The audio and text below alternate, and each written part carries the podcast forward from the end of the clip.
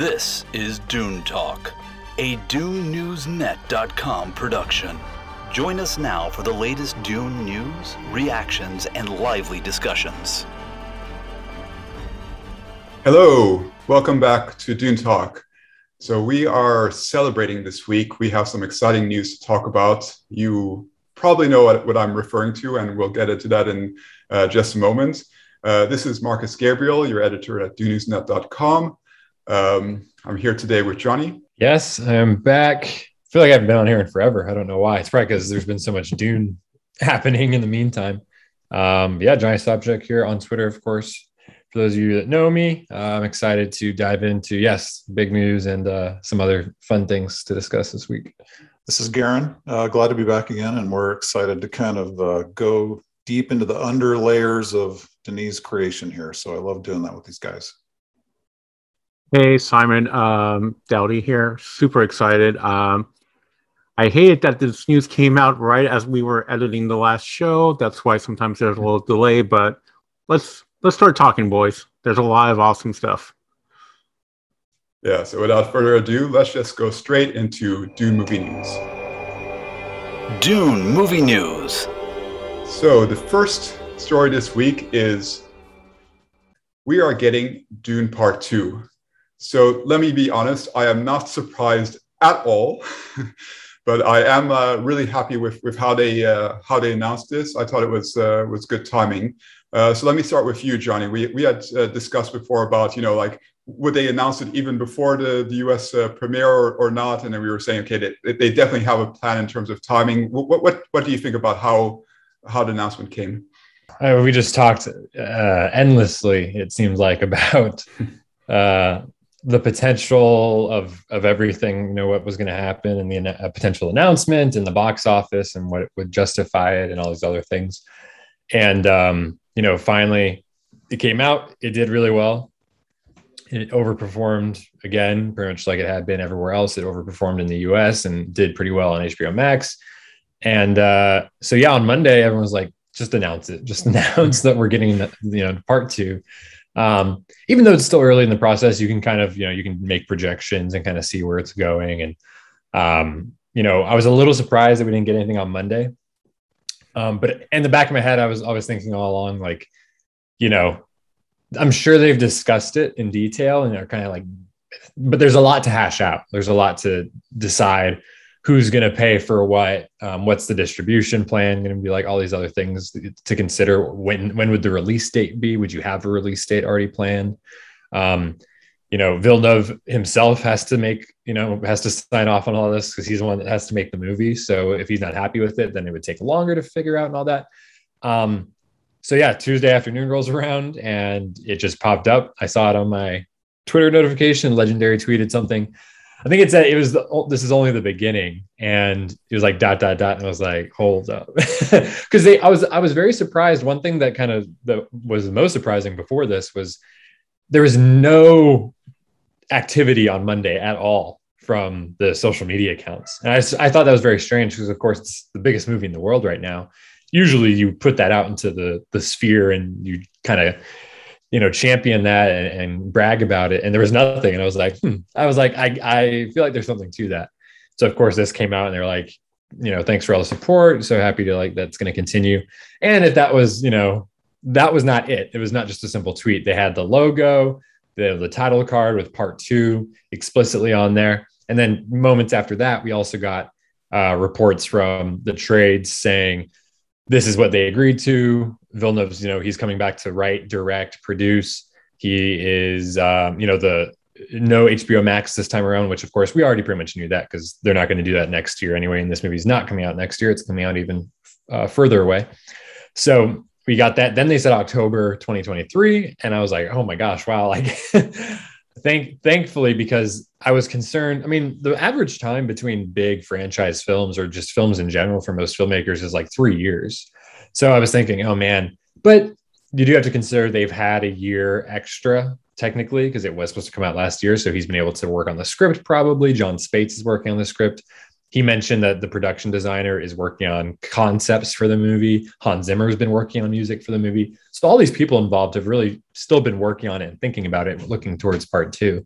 uh, which is always really encouraging. And then we actually got a specific date um, of October 20th, 2023. So I couldn't be happier. It, I thought it was perfect. Um, all the big, ca- you know, cast and principal people in the crew and everything were posting on Instagram and Facebook and Twitter, and it, it, was it was just like this jubilant. Like I've never seen social media, especially on Twitter and in the film Twitter like community at least, be so happy and and all in agreement about something happening. Like that never happens. I don't think Twitter's ever been happy.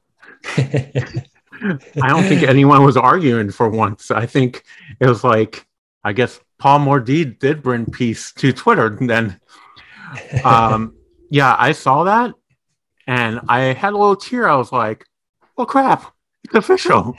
like, okay. And my second re- reaction was like, "Well, I guess we're we're doing a second season of Dune Talk. I'm okay with that."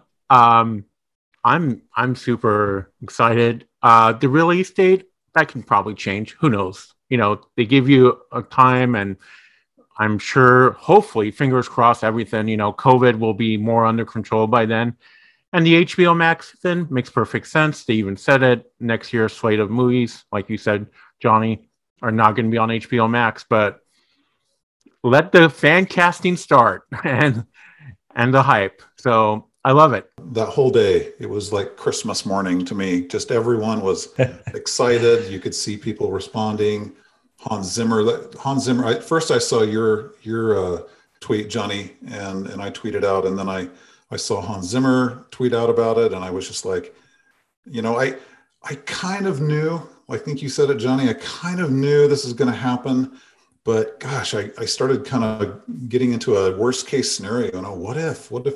something goes wrong or the studios have some you know problem with how it's doing or something but no I, I knew it was going to happen and so seeing that was just a huge relief but it was almost like this this dam breaking of all this excitement and all this energy and and even today you know seeing a lot of the the stuff around uh, denis talking about his vision and and wanting even more and i just it's just it's exciting to be a part of this i, I just thought how, what, what a great day and age to be on social media and to be a part of a movie like this and just have it kind of go to the moon. It was really exciting. I, I loved every minute of it.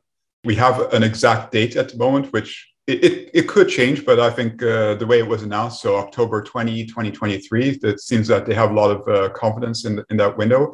Thinking about like uh, Denis Villeneuve's earlier comments where he, where he was, uh, you know, this was before there was official announcement, like I think two, two or three months back, even before Venice. And uh, Denis was talking about how he had already been working on writing uh, the script, which we know that uh, he was working together with, with Jon Spaihts. And he was saying that yeah, Dune could uh, could start shooting as as early as fall 2022. Do you think that's going to move up? We know the first film shot for like three and a half months or so, and of course, by the time they finished, they had well over a year to do post production because at that point it was still coming out in December 2020. Um, and you know i i you know as you mentioned villeneuve had said well we'll know by december if we're going to do it or not. Like in a worst case scenario kind of situation where if they have to really kind of calculate it out. But it's been very positive. It's been overwhelmingly positive. So they could just say it now. Don't even have to wait till november. Like it's it's, it's out there. And I think that they have, of course, been talking a lot about it already behind the scenes. I mean, there was that little clip from Venice when they, they were on the red carpet and Chalamet was like, "Hey, like he was talking to the producers, he's talking to Legendary and Warner Brothers, and they're all like, well, we're doing it, like we're doing a part two, like that's gonna happen." Um, but yeah, to have it official, official, it feels good, and Warner Brothers is back. They they're not backing out. They're not telling Legendary go somewhere else with this because you know you cost us or something like that. No, they are happy with it. They want to continue and be a part of this story and this team, and I think that's awesome and it's funny because last week I think it was, and they're having all like Good Morning America stuff. Brolin said that oh, next summer we're probably we will be back over there working and like making the next one, and that was before it had even come out in theaters in the U.S. So he, of course, must have heard something or was talking to people, and there was there was bullishness about it. The, the great thing about this is they have already done this before, so they have everything streamlined, they have everything planned out of course, there are going to be new elements to decide on and, and new elements that a part of this movie that weren't necessarily in the first one, but the basics are there. Between now and next summer, it'll be full on pre production, full on development, r- finishing the script, um, going through those drafts. Uh, all the concept artists doing, you know, that have been doing work on probably on this movie will continue to do that. Production designer Patrice Vermette, I'm sure he'll be back. He'll start to work. Um, and you know, same thing with costume, makeup, hair, makeup. Uh, Greig Fraser is returning as well. We already knew Hans Zimmer, we know would be back. So that's all great news. You're going to have that visual and sonic consistency from part one to part two. There's not going to be any difference there. And, uh, and so, yeah, I'm just super happy about it. Um, you know, I already mentioned that, but I think, yeah, between now and then it's going to be in casting, of course, that's another thing. Fan casting, Simon mentioned it. Um, you know, of course, that's going to be something I, I, that was one of the first things I'd tweeted. I was like, oh man, I have all these people in my head. Um, but there, it, it's going to be fun. It's going to be really fun because now, before it was like, oh, all this casting. It was all these this all star cast they were putting together, and of course that got people excited and got people's attention. But now it's like, oh man, we loved Dune, like, and a lot of other people love Dune now, and they saw the movie and maybe didn't even have any expectations of loving it. Now, when any news drops about this next movie, they're gonna be like, oh my god, like it's this person, or oh my god, it's gonna be it's this role, like that's interesting. So it's just gonna be it's gonna be even more amplified. I think part two is gonna be bigger, better uh, and and bolder and and will just be more interesting and, and exciting. So at, at, every stage, and I'm excited to uh, go through that journey again. Like you said, two less than two years. So you know, it, it could be, of course, that it opens with uh, with Paul and they're going to Sietch, but I think it will also be interesting, as, as we mentioned about like, you, you know, we, we've we've uh, left Paul and, and Jessica and and Fremen in this uh, position, you know, where we know they're going to the Sietch, but we don't know yet what's ahead. I think it would be really interesting, as mentioned, like, you know, start with the Harkonnens, like uh, have the arena scene in the beginning, go straight into the action, that, then go to Kaitain and show the, show the Emperor. And then at that point, people are really with full of anticipation, like, you know, what's happening with Paul? And then you go over to the Sietch and Water of Life. But yeah, I, I mean, there's just so much ways uh, to, to start this, this movie. Um, yeah, like really excited to, to see what they're, they're going to do. And, and yeah, as mentioned, it begins like now two years that we can um, we can speculate and discuss and have have theories like in a, in a positive way. So uh, Garrett, of course, we're going to get like a lot of uh, news, uh, hope, hopefully starting uh, early next next year. Like whether it's the casting or other announcements in terms of new stuff for part two. What are you most hoping to hear? Casting is a big one, right? I, I care about these characters so much. I want to make sure I don't have Denis choose someone that I'm not very excited about. I mean, you know, who am I? But that's what I kind of care about. Um, I I think I think I just implicitly trust Denis. I just do. I just I I'm not that worried about it. I I think I'm excited about um, how epic. It, I, I know I've already tweeted out kind of a comparison to Return of the King, but this is going to have epic I mean, capital mm. work, capital letters, epic battles, and and stuff on a on a grand scale that these these people that don't know Dune, they have no idea what's coming, right? and and so how much he's going to allow that epic scale to come through and yet still stay focused on these characters because mm. Denis is so good at character development. Um, I, I love how we've talked on this podcast before about he allows these moments of interaction for these characters to breathe, for us to breathe as we're watching the characters develop. So I, I guess I'm looking forward most in casting and also how epic he's going to allow this to be and how to keep that balance with the characters. I, I loved his, his comments about how uh, that part two is going to be the, the main course uh, in a way, like uh, just like think about like how how good part one is you know? I mean i mean of course there there there are areas where you know there were scenes that, that weren't in it and there, there, there could have been like other things that we could have explored but just part one it was like so epic already. And like to imagine that part two it's there's even more potential to go um to a grander scale. Like i'm just thinking about like epic yeah definitely because we've we've seen in the in the still tense uh, sequence with the visions of you know what are the possible futures? And you see the the battle like of the the, the Fremen uh, uh, fight, fighting against the the Sardaukar on the plains, and you see the the sandworm. Like uh, imagine that that battle of Arrakeen, like a full full blown like a like a battle of, at Helm's Deep, uh, like in in uh, in Lord of the Rings, like that scale, like that that go, goes on for a long time, and you get to, to like have the emotion and all these characters that you you've now been following and you've been introduced to them over a course of uh, a one movie. Yeah, really exciting. You, know, Marcus, rest assured though, Denis is not going to do this like Peter Jackson. I mean, I'm a big fan of Lord of the Rings. I think those are uh, an achievement in cinema. But Denis is very different. He tells a very different type of story in a very different way.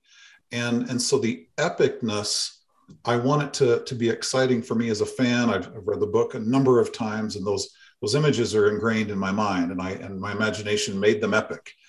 But I, I know the way he's going to do it is not going to overshadow the character uh, arcs.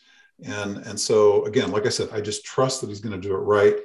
I like what you said, Johnny. You tweeted out about how there should really be no limits on race, ethnic background, anything for the emperor, for instance, right? Mm-hmm. Um, and and I really hope Denis, and I think he will. He's he's mature enough of a director.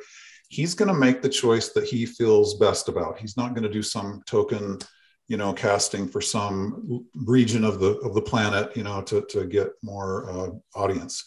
Um, but I really hope he continues with the diversity of the character, the cast that he's had. And, and I guess I really, to answer your question again, Marcus, I guess I really care about who he's going to cast as the Emperor because that role is enormous in the second half. I think it is the Emperor for me um, because Feyd is a big, big character. Um, he is like that kind of, you know, broken mirror uh, of Paul that is really important and and there's a lot of like bigger names I feel like you can really get for that. Um, yeah. Uh, and whereas with the emperor, I mean, it could literally be anyone really. Um, and that was one of the, as I commented on yesterday, I think that's really exciting because I have the fan casts I've heard already have just been like literally all over the map from age from, you know, 30s to 70s to, um, you know, black, white, uh, Benicio del Toro is a name that I heard that I really liked. Um, it's just been yeah it's been all over the place. So that but it is a big one because i was very much not shocked or necessarily like surprised but i thought they really placed a lot of emphasis on the emperor in this first movie mm-hmm. and it, it, reminded me almost like of star wars where you know you know that darth vader is not like the big bad there's someone else that's going to be coming. Um and so and and it's going to be interesting because again with the with the character of the emperor it's not just his the demographic of the actor necessarily but how they can play that character. Because they're of course the most powerful person in the, the universe um, because they are the emperor but they, they are clearly very insecure and jealous and there's there in that way they have a limited amount of power as well so you have to have an actor that can kind of play both sides of that almost to make it believable. Um, another name that I heard was Ben Mendelsohn.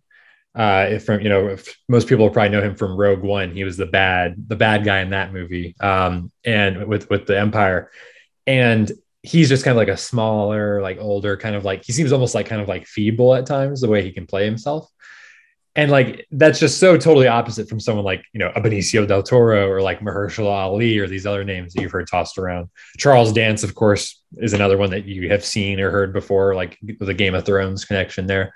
Um, yeah, so it's it's really really exciting, and they could cast they could cast a, a very little known actor as well as the Emperor, and I think just have them play you know because at that at that point you don't attach anything to them. They can just play it however it needs to be played and there's no other associations with their name or their face or anything.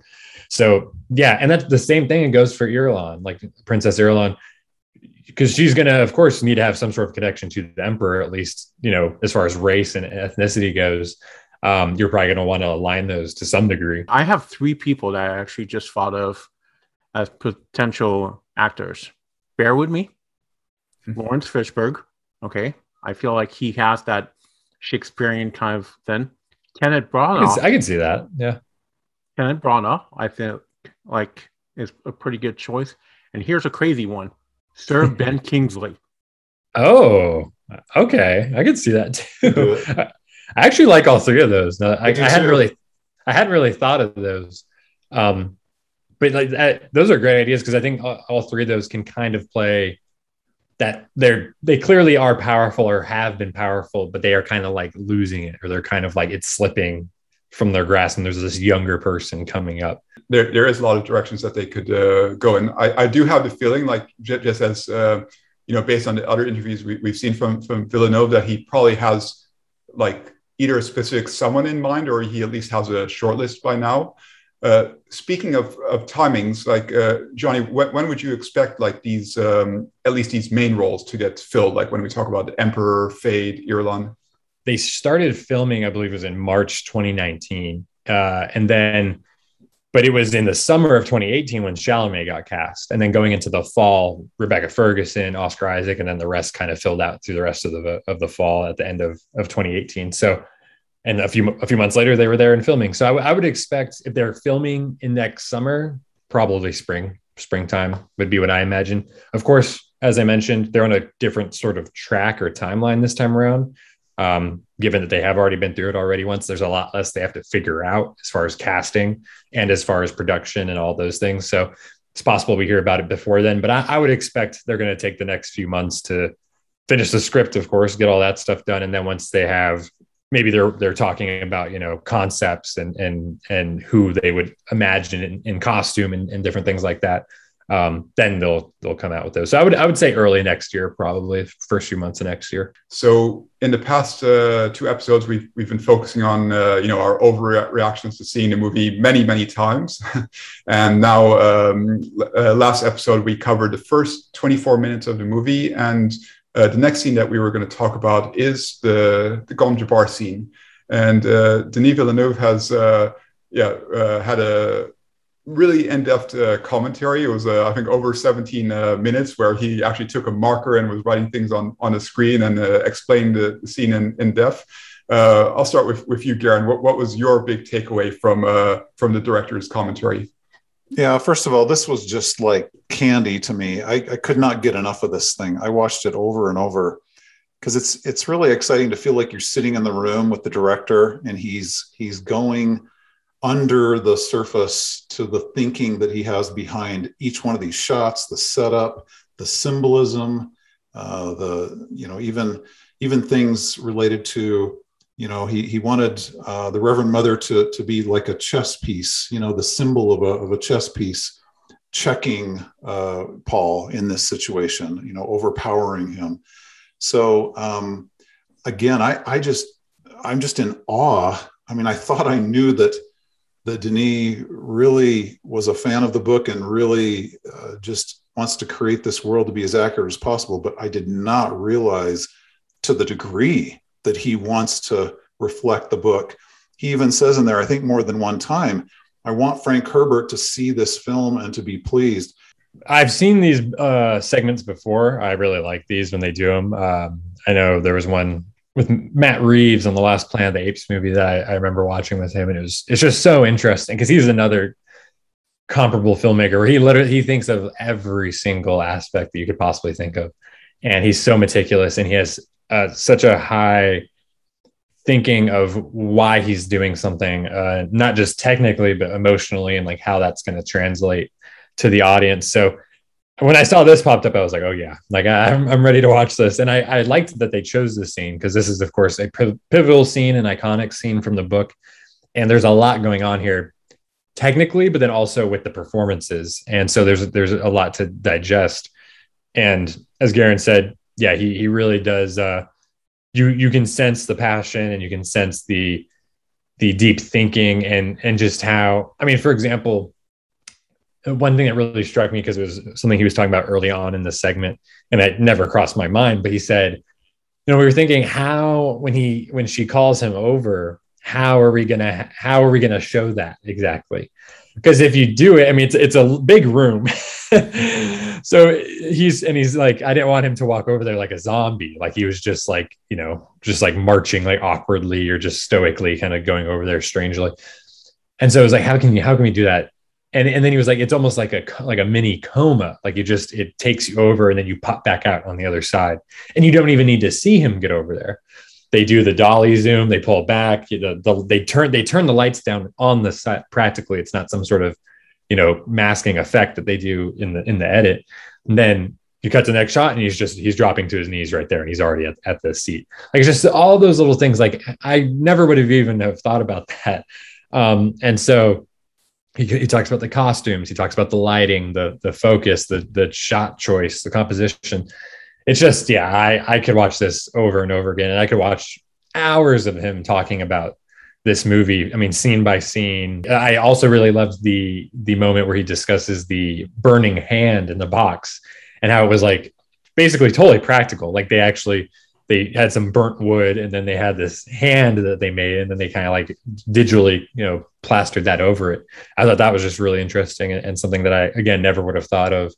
Um, and so yeah it was it was great. I would certainly recommend anyone who doesn't know what we're talking about or hasn't seen it yet go and watch it because um, it is a nice little almost 20 minute uh, clip where you can just really get a sense of of all the thoughts that go into making not just the movie as a whole, but any individual scene or moment, and, and get a sense of also Villeneuve as as a director and also as a personality because his personality is definitely on display when he's talking about this and makes it makes for a fun little little watch. I was super impressed about the dolly thing, how they did that. I thought that was just like a transition in Final Cut or whatever Joe Walker uses. I was like, oh crap, they actually did that with a dolly.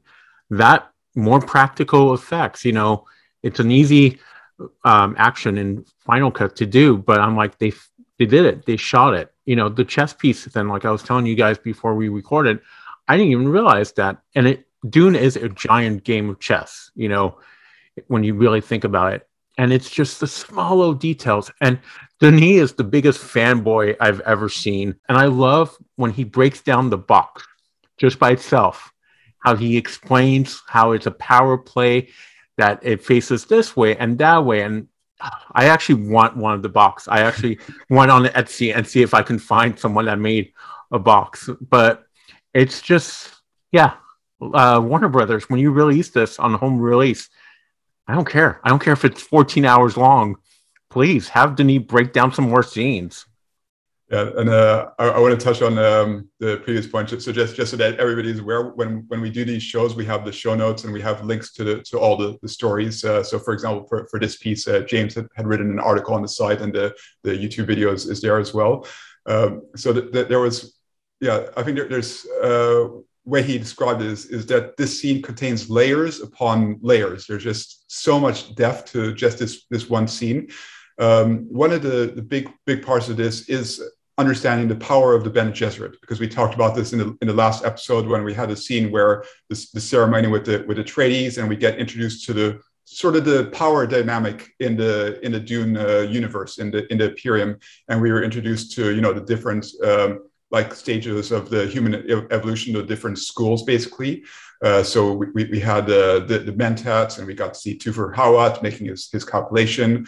Uh, we got to see the um, the, the, the guild's uh, members and we saw them with their, their orange masks. And you know we, we didn't see their their actual abilities in, in action but we understand that they they needed to uh, to be there in order to transport uh, the the Heighliners across uh, space. And then we saw the the Bene Gesserit, and you know we saw that interplay uh, between the Reverend Mother and Lady Jessica, but we didn't get an idea of you know what's what's their true power. Like uh, of course we had the, the breakfast scene where where Paul tries to use the voice, but in this voice uh, in this uh, scene it establishes like how powerful this this organization is. Like not only in the background politi- politically, but they do have these uh, superhuman powers. Like when we see the voice, I remember like the first time I saw it in the in a teaser, I was just like taken back, like whoa, you know, this this is uh, incredible. So you see like Paul enter this room and like he's with, with someone who has you know like who has uh, honed their their powers for uh, 60, 70 uh, years because this is a really uh, senior member of the, of the Bene Gesserit. Uh, and then one of the other layers is, of course, we get to see Paul. Like when, when he enters the, the, the room, like he's he's unsure of it himself. He, he has no idea what's going to happen to him that night. He, you know, he gets a quick warning from Dr. Yueh, but he walks in that and he's completely powerless. But then I love how uh, Denis Villeneuve described how there was a transition. Like in the beginning, he puts his hand in the box, he's trapped like an like an animal. Uh, but as the scene gr- uh, grows on, at a certain point he's he's in control and then like um, uh, reverend mother mohiam is, is actually you know almost backing off like she you know it's it's it's too much so i just love that uh, that that whole transition across the scene. The thing that I really loved about this breakdown with with Villeneuve is how he describes the intercut between Jessica standing outside the door and Paul with his hand in the box, and how you know to to someone who isn't familiar with this story, to get the full gravity of the situation. I mean, Reverend Mother Mohiam does say, "You pull your hand out and you're going to die. I'm going to kill you with this with this needle." But to see uh, Lady Jessica outside, just almost completely losing control of herself, and she uses the litany of fear, which we get to know really well in this film, which I'm really grateful for. She uses that to actually calm down, and we we witness her calming down her her emotions, going from completely out of control to being composed and that really lends itself to being like wow paul is in grave danger here. If if lady jessica is panicked here this is a really serious situation. Uh, one thing i love is also paul's reaction as he's taking control. And as you can see again joe walker please give him the oscar for editing. You know as you can see paul getting more i guess more confident with himself and overcoming his fear and Jessica doing the Litany of Fear at the same time, you really see Paul Kwisatz Haderach show up. And that's when I was like, oh, okay, Chalamet is is to bring it to the scene. And I remember when we saw this scene a couple months ago, Garen, I remember you just said it felt like he was transported right away to her. You know, it's it's such the iconic scene that I don't want to say it's one of my favorite scenes it's like saying, "Oh, I love Goodfellas" because it's the cool guy movie to like at a certain point in our lives. But it's such an amazing scene, and seeing this little feature with Denis breaking it down made me even enjoy the scene even more. Is a really great example of how Hans Zimmer's music just seamlessly plays into the drama of this film.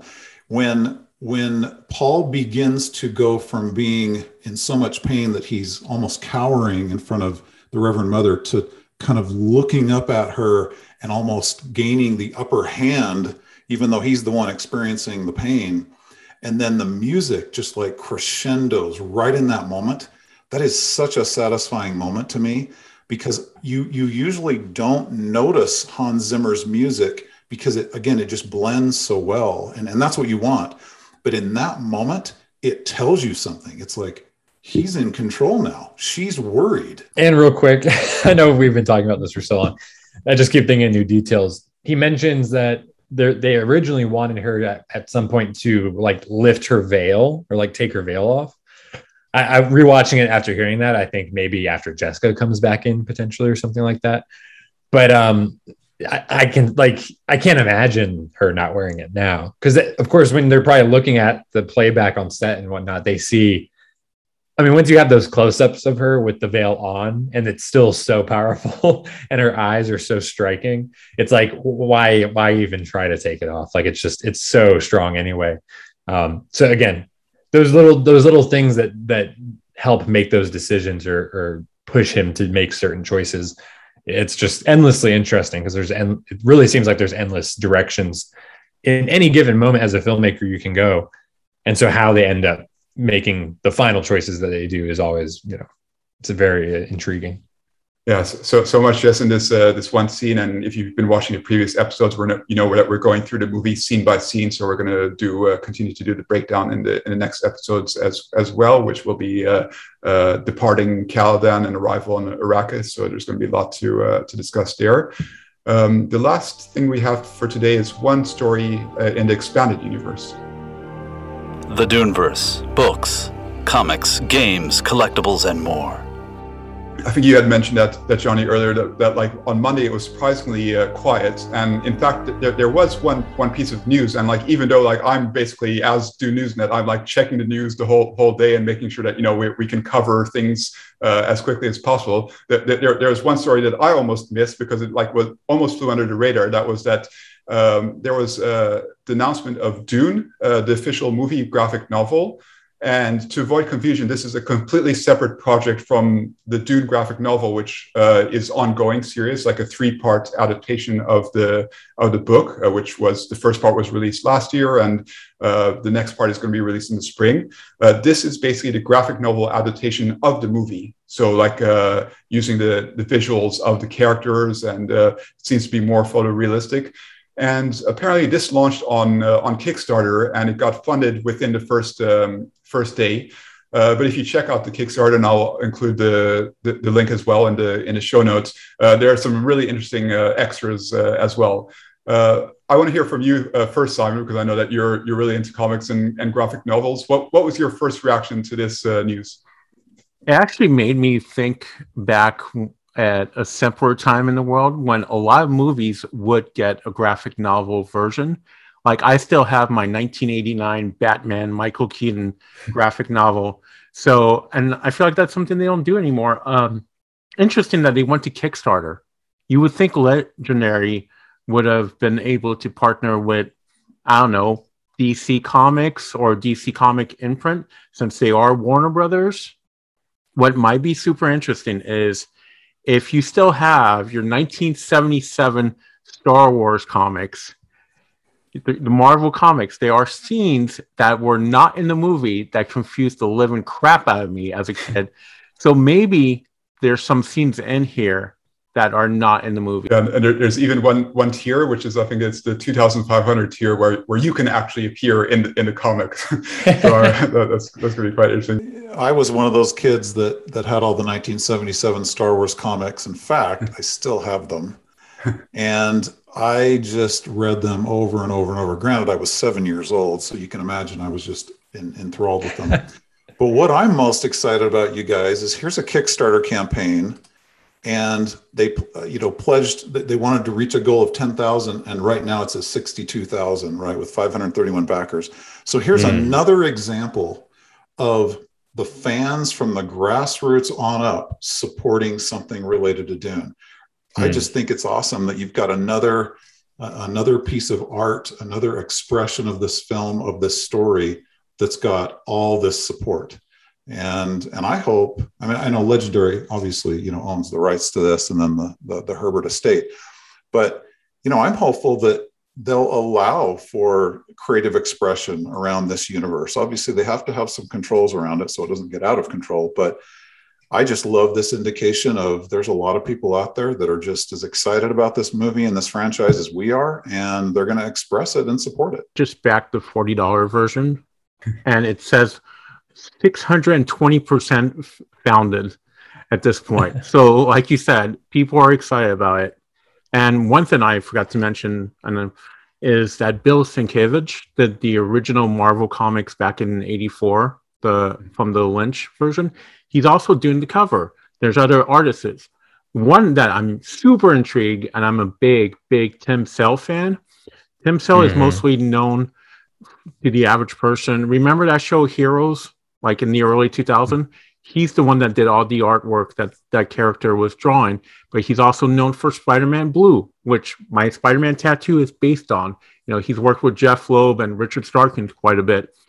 And like Long Halloween, that is a big Batman story, Dark Victory. So having a big name like Tim Sale, who mm-hmm. does not do commissions, does not, you know, be like, sure, I'll I'll I'll do this. I'll get paid for it. He's very very picky, and for him to do a cover, that's a big deal.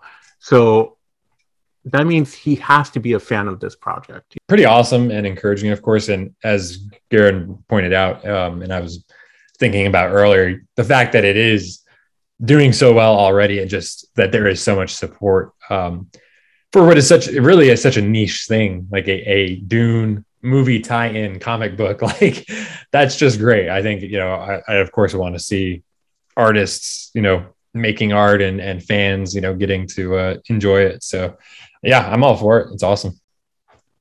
And they, they did make clear that although it's on on kickstarter of course the the benefits, the exclusive items in the different tiers, those are going to be Kickstarter exclusive, but the book itself is going to be available in, in retail. So like even if you don't back it now, but you want to buy this later, have the have hardcover, like it should be available, I guess, eventually in stores. It's going to be released in June 2022 next year, which is also close to when like the the second part of the like regular graphic novel adaptation is is coming out. Um, but yeah, I think like we'll, we'll, definitely at some point like compare the two on this on this show. Uh, I, I, would recommend that like if you uh, if you are interested in the book and you haven't read it uh, before, like the um, I guess the the graphic novel that's already come out, the first part has come out. That that's that's a good good place to start uh, because it's a it's a visual way to to get into the um, into the story. Uh, that's all in terms of uh, news for today. Before we, we go, uh, you know that sometimes on this on the show we take uh, viewer questions. So if you do have have questions, like feel free to like send them in the comments or like uh, tweet at us on uh, on Twitter at Dune Talk Show. I did want to want to leave. We were mentioning earlier about like how Dune is is basically touching people all over the world. so we, we got one one nice letter from. Um, uh, from someone who who wasn't a Dune fan, but uh, but now now he is. Um, so his name is um, Mused uh, Al Haddad, and he's from uh, Kuwait City. And uh, he, he wrote to us about his his experience. So he was basically uh, saying, uh, I'll, I'll read his his, his words. Uh, so I'm a movie buff in my late 40s, and I always knew about Dune. I knew it was special, but never bothered to read it or watch any of the previous works done. All I know is that it's a space saga that has desert and big worms. Uh, last week was my birthday. It was on a weekday. I went out with my wife on a date to celebrate.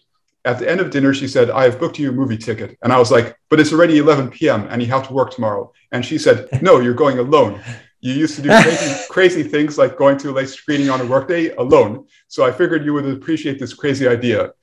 And like he was uh, happy about it. He, he, I had no idea what the movie uh, was, and his girlfriend said, "Well, well um, or his wife said, uh, "You'll know when you when you get there. I left your ticket at the box office." And then so he continued. I got to the movie theater and collected my ticket, and it was Dune. Now here's the big surprise: it was just for me. No one else was in the theater. You can sit anywhere uh, you like," said the usher. Uh, I sat down and said, "Please hand me the remote," or ask, ask the operator to hit play for me.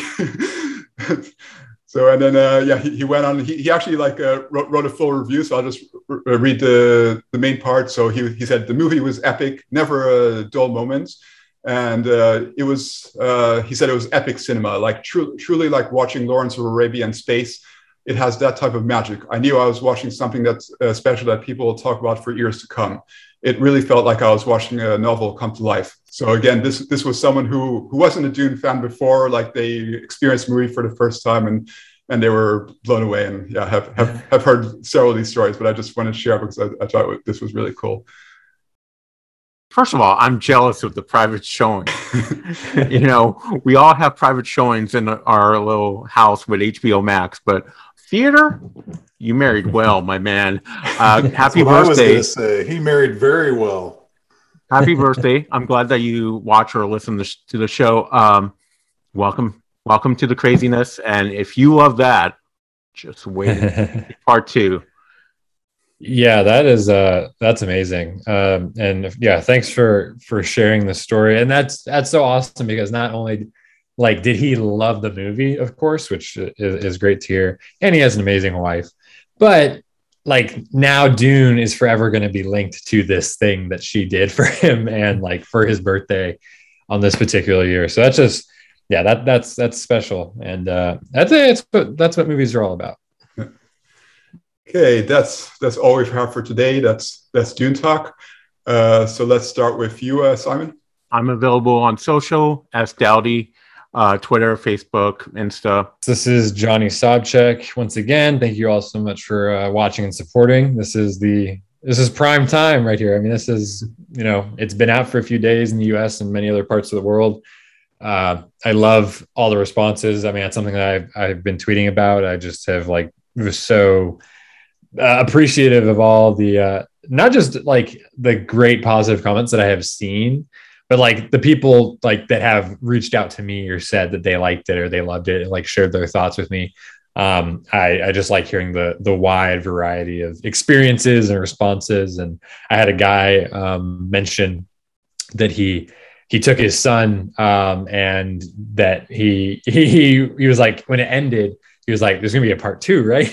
and uh, they both loved it and like had a great time going to see it. And so, hey, now we can tell them, yes, there's gonna be a part two. And this is Garen on Twitter at Dune Companion, and uh, I I just love being a part of this fandom. I mean, just over the last few days, it's just been fun to be a part of this energy and the excitement and people making comments on on my tweets and me communicating with them and I just I love everybody's ideas and you know that this is an intelligent fandom people really think deeply and have great perspectives on this storyline so it's just fun to be a part of And this is uh, Marcus Gabriel, and uh, I'll just mention when, I saw the, the, the news about part two, I was uh, thrilled, obviously because we're getting part two, but it also uh, means that there's going to be so much uh, news for us to, to cover and, and bring you in the, the, years ahead. So so really excited to uh, to be here with uh, with DuneNewsNet.com, and you can find me on DuneNewsNet at Twitter and Instagram. So thank you all, and talk to you for our continuing movie review next week. We hope you've enjoyed Dune Talk. Remember to like, subscribe, and turn on notifications so you know when the next episode drops. Stay tuned to DuneNewsNet.com and add us to your social feeds. Be the first to hear breaking news and reviews.